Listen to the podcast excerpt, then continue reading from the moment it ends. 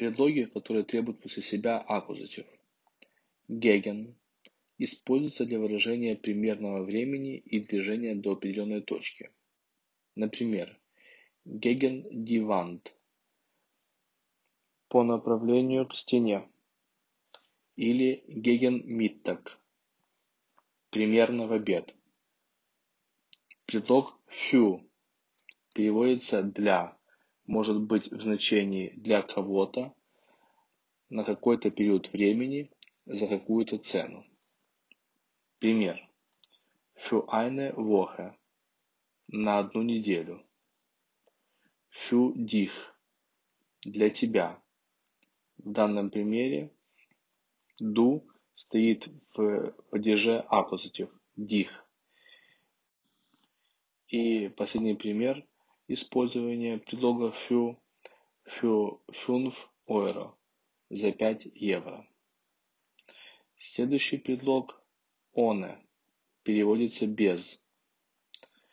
Пример ohne Fehler без ошибки. Ohne dich без тебя. Следующий предлог durch переводится через, сквозь, из-за. Пример употребления. Durch den Park. Через парк. Durch das Klappfenster. Через форточку. Durch das Überessen. Из-за переедания. Предлог ум переводится за, около, вокруг такое-то время. Пример использования. Die Ecke. За углом. Um das Stadtzentrum. Вокруг центра города. Um 15 Uhr. В 15.00. Предлог bis переводится до, имеет значение место или время. Пример употребления. Bis Осло – до Осло. Bis Januar – до января. Bis 12 Uhr – до 12 часов.